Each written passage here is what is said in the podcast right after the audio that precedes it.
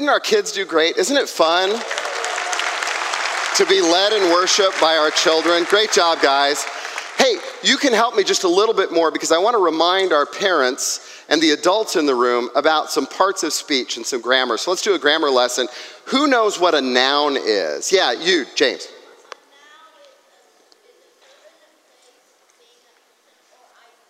A person, a place, a thing, or an idea. Now, I learned person, place, or thing because I guess we didn't have ideas back when I was a kid.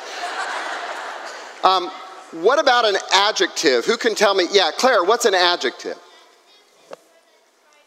A word that describes or modifies a noun. Now, here's a tough one for you. The word for the day is executive. Who can tell me what executive means? Yeah, on the front row. Someone who's in charge of stuff. That's a pretty good definition for executive as a noun. But I, I discovered something that executive as an adjective is a little bit different.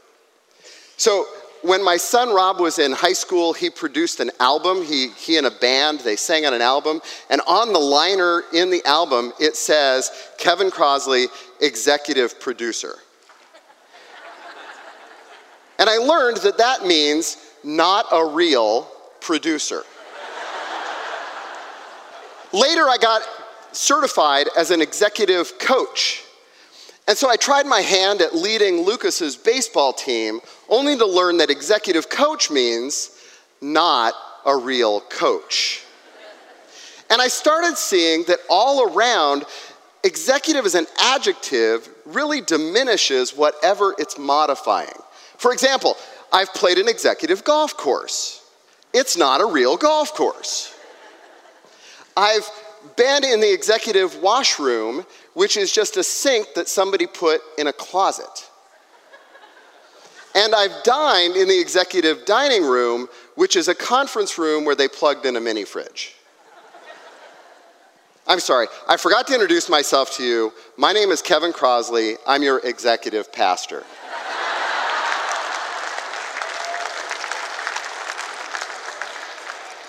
I'm glad you like that because I was going to say something about the executive branch, but that seemed a little too contemporary for today. Um, let's go back and talk about executive coach. If executive coach is not a real coach, then what it actually is, is a paid professional listener. And we're talking about leveling up our listening. And so I want to share with you a quote about listening from one of the training manuals that I used called Coactive Coaching as I became an executive coach. And here's the, the quote up on the screen it says, To be listened to is a striking experience, partly because it is so rare. When another person is totally with you, they're leaning in, they're interested in every word, when they're eager to empathize, you feel known and understood. People open up when they know they're really being listened to. They expand. They have more presence. They feel safer and more secure, and trust grows. Now, I hope that you've had the experience of being deeply listened to. For about 10 years, from junior high through college, I had that experience with a man named David Butler. He was a worker at the church in the youth group, and he paid special attention to me. And a couple times a week, we would go out and get coffee or go out and get a snack, and he would just listen. And my parents did a great job. They loved me, but they didn't really connect with my growing interest in religion and politics and science and all of those things that David would just sit and ask me questions and, and listen deeply. And in reflection, I realized that my life would have been a lot different if he hadn't engaged with me in that way. Listening can be a superpower. So I want to talk about leveling up our listening. And from that same manual on executive coaching, I want to talk about three levels of listening. But first, let's talk about level zero. Here's a picture of what level zero listening is, and I call it not listening. If you're holding this, you're not listening.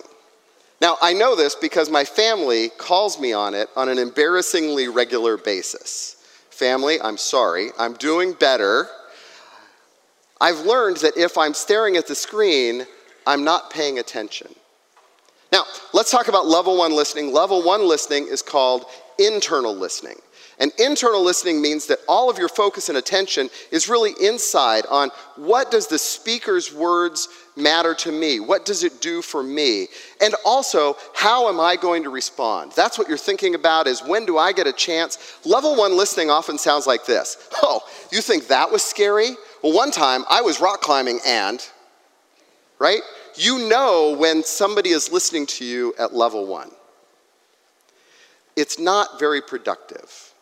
Now, you sitting there while I'm up here talking, it's okay for you to be a level one listening. You're saying, How does this affect me? But when you're sitting one on one with somebody, I want to encourage you to level up to level two listening. Now, level two listening is when your focus and attention is on the other person.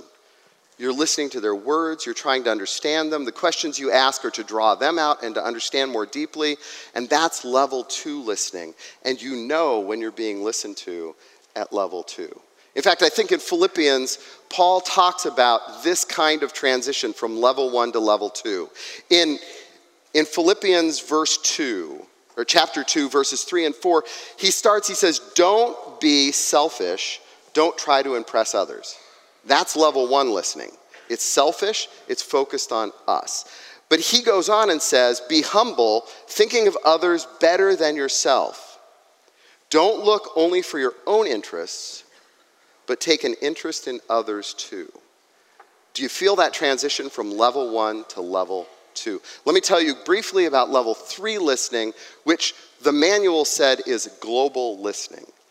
And it's now listening to the other person, still focused on them, but in the context of everything you know about them. That's what David did for me. He knew about my family and my friends and my work and my school. And he put that all in that context. As Christians, we know that everyone we're listening to is created and loved by God. That everyone we're listening to is struggling with the effects of sin and the fall. That everyone we're listening to is an heir of the redemption and restoration that Christ provides. And that allows us to listen at the deepest level, at level three. I want to encourage you to think about leveling up your listening. And once we listen deeply, it provides us an opportunity to start building others up. And building up is what Chad's going to talk about next.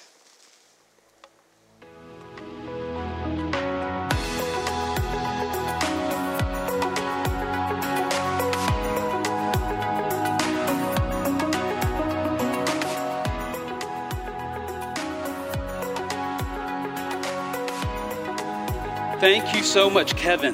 What a great word on how we can level up by just listening up and listening well with others. I'm not going to talk about how we can level up by building up one another.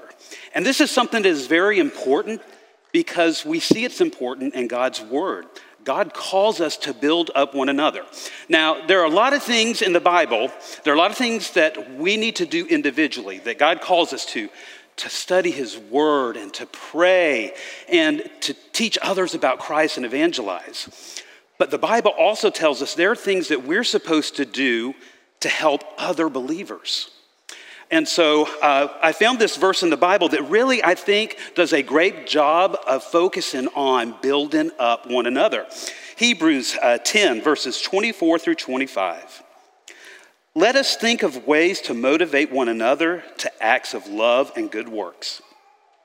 And let us not neglect our meeting together, as some people do, but encourage one another, especially now that the day of his return is drawing near. So, the author of Hebrews here is talking about motivating others towards uh, to act to love and to good works. Okay? Now, some translations, rather than the word motivate, will use the word provoke. That's a strong word, isn't it? Or stir up or spur.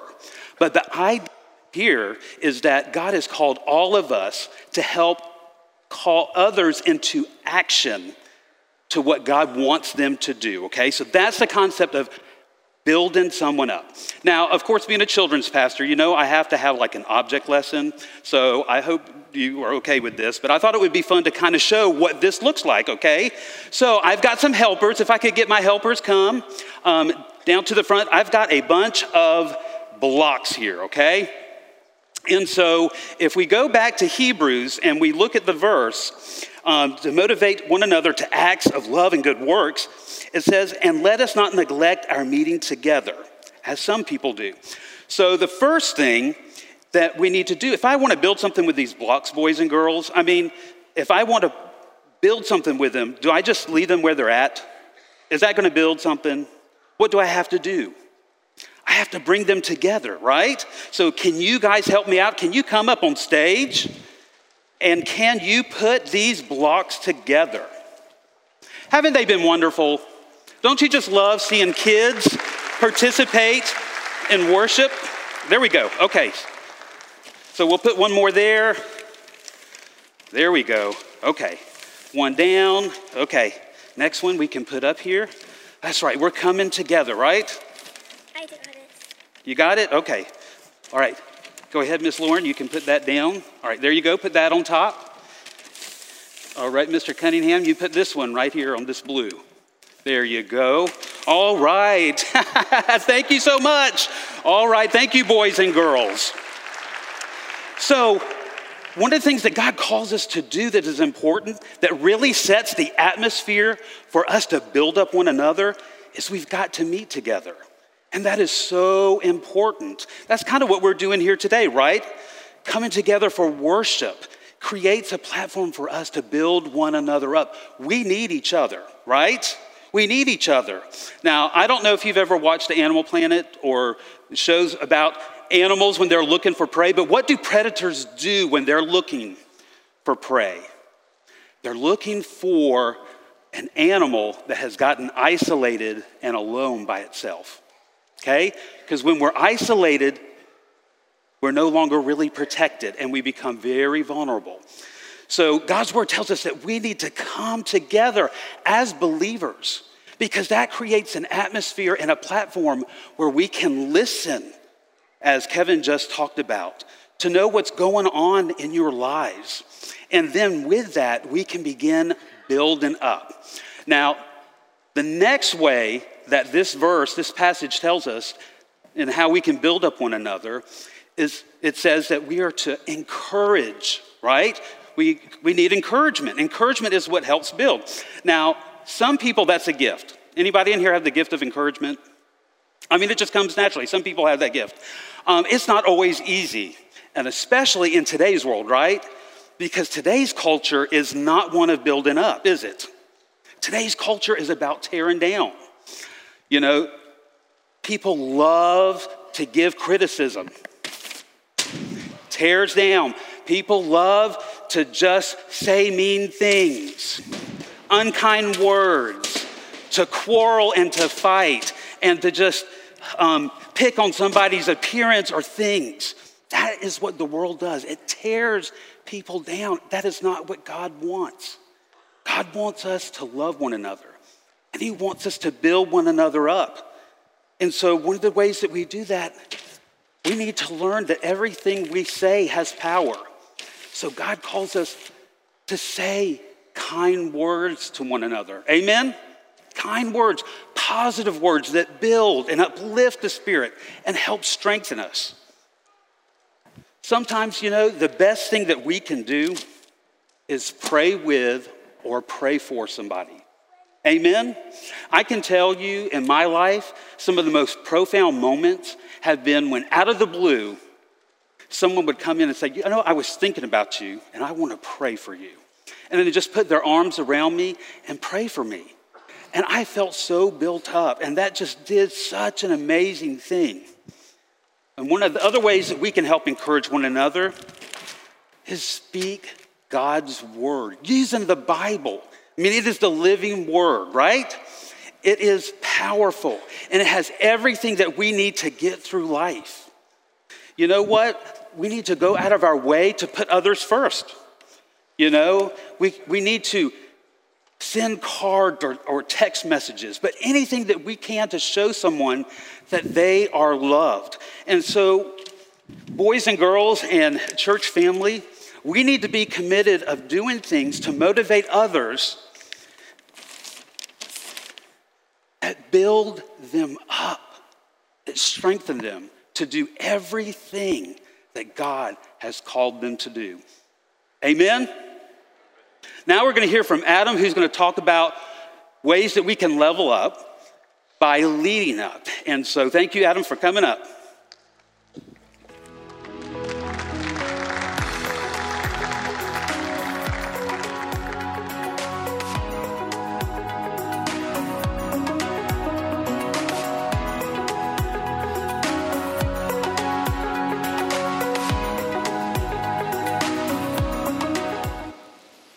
This just looks like a lot of fun. Don't you want to come up here and just knock these over? Oh, that one looked bad. it was going for the keyboard. Hey, several years ago, I started a new job and I was really, really excited because I had a lot of ideas, a lot of neat things that I wanted to do. The problem was this was this was some time ago, and I was the youngest person there by a long ways. I was like 30 years younger than most of the people that were there before me. And they didn't listen to me very well. I had lots of cool things that I thought we were going to get to do and lots of ideas on how we could make things better, and nobody wanted to listen.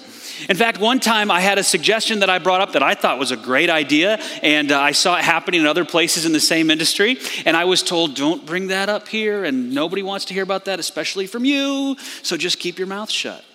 I felt a little frustrated because people weren't listening to me even though I thought I had some good ideas. Why? Because I was young, because I didn't have the right experience yet, because I didn't have the right title yet, and I thought to myself, if only I was older, if only I had more money, if only I had a better position, then maybe people would listen to me. Then maybe they would care what I had to say. How many of you ever felt that way? Anybody? Show of hands? Okay.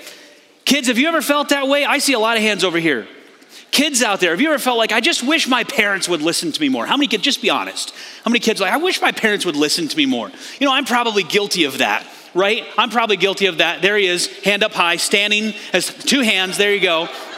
Like, I wish you would listen to me more. I get it. I get it. We want people to listen to us more. And it was frustrating for me because I thought I had lots of good ideas. And I'll bet you feel that way a lot of times too. Whether you are young or older, maybe it's because you don't have the right position, maybe it's because you haven't had the right experience yet. And you're thinking, I just wish I could have more influence in this area. I wish I could do more. Really, what you want to do is you want to lead. You want to be able to lead in some way. You want to have some influence. You want to be able to communicate something and have people go, huh, that's a good idea. It starts with being a good listener, right? You want someone to be a good listener to you. And you want them to listen carefully to what you have to say. And it would really be encouraging if they would listen and then do what you want them to do. And that's, that's leadership. That's a part of leadership. You want to be able to lead. But it's frustrating when you have great ideas and you know that you can help make things better and people don't want to listen to you and people don't care what you have to think. People don't respect you because of your age or lack of experience or whatever it is. So that was me in my job, brand new employee, frustrated because I saw how things could be better, not just for what I was doing, but for a lot of what a lot of people were doing, and no one wanted to listen or pay attention. And then I thought of my favorite verse. Okay, this was my favorite verse back then, growing up and as a teenager and then as a young adult is my favorite verse. I'll bet this is a lot of young people's favorite verse. It's 1 Timothy 4:12. Paul wrote this to a young man named Timothy that he was mentoring. Now, Timothy was about 30 years old at the time, but Paul had put him in charge of this huge multi site megachurch in Ephesus. This was a big deal. The problem was not everybody was listening to Timothy. So, even though Timothy was 30, and that's like 100 years away for some of you kids, it feels like, he still was young compared to a lot of the people in the church. And he felt it because even though he was supposed to be a leader there and Paul put him in charge there, some of the other people that were there did not want to listen to him and they said, You're too young. You're too inexperienced. And so Timothy sent a message to Paul, his mentor, who was a ways away. This was Paul's response. He says in 1 Timothy 4:12, "Don't let anyone think less of you or look down on you, some versions say, because you are young. Let me say that again so you guys can catch it, especially you kids over here and around there. Don't let anyone think less of you because you are young. Doesn't that sound awesome? Don't you want to just write that down and put that in your back pocket? And anytime somebody isn't wanting to listen to you, you can pull that verse out and say, ah, ah, ah the Bible says you can't think less of me because I'm young. Don't you want to have that with you? I mean, isn't that awesome? And I'll bet for the rest of us, we can think that in other ways. Don't let anyone think less of you because you don't have the right position or the right experience. Don't let anyone look down on you because of that. That sounds really good. Like maybe I can just use that to get someone to pay attention and listen and maybe get some leadership opportunity. Here's the thing that is not what Paul had in mind. And we know that because we haven't finished the whole verse and he explains it in the rest of the verse. Here's what he says in the rest of 1 Timothy 4:12. Don't let anyone think less of you because you are young. And then he says, here's how to do that. If you want people to not think less of you, here's what you need to do be an example to all believers in what you say, in the way you live, in your love, your faith, and your purity. See, Timothy struggled with people looking down on him because he was young and not allowing him to have the influence or the leadership that he wanted to have. But Paul's answer was not for him to demand their respect. It was not for him to go out there and yell at them or nag them until they do what you want them to do. His answer, his advice was you want people to not look down on you because of your youth or your inexperience or your title or whatever it is? Be an example. See, being an example is the key, the way to stop people from looking down on you, whether you're young or a teenager or a young adult or an adult. The way to stop people from looking down on you and having a lower view of you is to be an example. That is the key. Stop people from looking down on you by being an example, not by demanding respect. If you want to see something change in your family, it starts by you being an example. Not by you nagging or whining about it, not by you dropping little hints here and there. It starts by you being an example of what you want to see. If you want to see something change with your friends, it starts by you being an example to them. Not just sitting back and hoping someone else will do it. You need to start by being the example. If you want to see something different in your marriage or in your work or whatever it is, it starts with you being an example. There's a man named Gandhi who is famous for saying, Be the change you want to see in the world. But 2,000 years before, the Apostle Paul said, Be the example before you try to see change, before you try to see someone take your influence. You have to be the example. See, so many times we respond to the obstacles that we face by just giving up or by getting angry or frustrated or being passive aggressive with people, trying to manipulate people to get what we want. And what Paul is saying here is that if you want to have some leadership, if you want to have some influence, if you want some people to respect you, the very first place to start is by you being an example. So many years ago, I read that verse as I was struggling with this in this job, and I realized I need to start by being an example. I'm not going to expect them to listen to me anymore. I'm not going to try to convince them. I'm not going to try to show them that my way is the best way in an argument or anything like that. Instead, I'm going to take what I can do, what I have control over in my life and in my job right now, and I'm just going to make it the best it can possibly be. And so that's what I did. And over the next couple of years, I worked hard and I prayed hard and I sought God's will and direction and insight. And over a couple of years, the whole the whole uh, culture changed there to where now those same people that had been looking down on me a couple of years earlier were coming to me and saying, "We want to do what you're doing because it's working really well." It didn't happen because I argued. It didn't happen because I manipulated. It didn't happen because I nagged. It happened because I read this verse and I got convicted and I realized I need to start by being the example. And that is our advice for you to be an example to be an example to others so that you can have some influence. To be an example because that's where leadership starts. And I want you to think about where you would like to be able to lead more where you would like to be able to have more influence in your life. And whether you're a kid or a teen or a young adult or an adult, all of you have places where you wish you had more influence. It could be a marriage, it could be at work, it could be at home, it could be with your parents, it could be with your kids. I wish I had more influence. And I think if Paul were to speak to us, he would say the key here is not to nag, whine, yell, manipulate, or fight. The key is to start by being an example. And an example of what? An example in what you say, the words that you use. We've heard about that already today. In the way you live, in your love, your faith and your purity and everything that you have control over, if you want to influence and lead other people, if you want to lead up to other people that you don't technically have control over, the key is to start by being an example. So, as we close our service out today, we're going to sing a song to end this. But I want to recap here three ways that we can level up. The first one is that we need to be attentive listeners and really engage with people and listen carefully. And I know a lot of times kids want their parents to listen more, but kids, we want you to listen more. So this is a two way street. We all need to listen more. How are you building each other up? How can you level up in your building up and your encouraging of other people? Parents with kids, kids with parents, adults with each other, young adults, college students, all of us, even if we don't have the gift of encouragement, we are all supposed to be encouragers, to be intentionally thinking about how can we be positive and lift someone else up. And then if you want to have more influence, if you want to have more leadership, if you want to see some of your ideas listened to, the key is to start by being an example in the in what you say, in the way you live, in your love, your faith, and your purity. Now, as we close here today, there's one other thing I want to tell you about, and that is that we are launching a new series next week. It's called A Thrill of Hope, and I'm really excited about this one. We're going to look at the hope that we have in Jesus. It's going to take us through the Christmas season, but here's what we're going to do. We're going to start by looking at the foundations of the human race. We're going to look at Old Testament prophecy about hope. We're going to look at stories of Zechariah and Mary and Simeon, and, and through their lens, how they viewed hope, our need for hope our desperate need for hope, and how we have that through Jesus Christ. That means this would be an awesome series to invite friends to who are maybe wondering, what is this Christian thing all about? What is the hope that we have in Jesus? We're going to explain that over the next few weeks. That's a thrill of hope. Come back next week. We'll launch into that, and that will take us all the way through the end of December.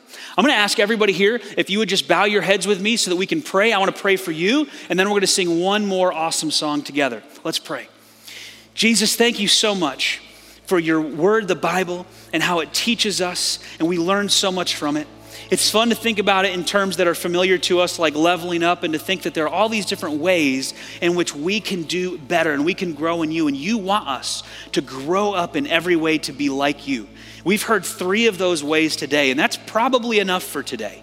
So I pray that you'd help every single person here, no matter our age, no matter our position, no matter our experience, from the youngest person in the room to the oldest and everything in between. Help us, Lord, to put these things into play, to see where we need to level up in each of these areas. Maybe being a better listener, maybe being a better encourager, maybe being a better leader by being an example, or maybe all three. God, help us to live that out this week. We glorify you and we praise you all together today. In Jesus' name we pray. Amen.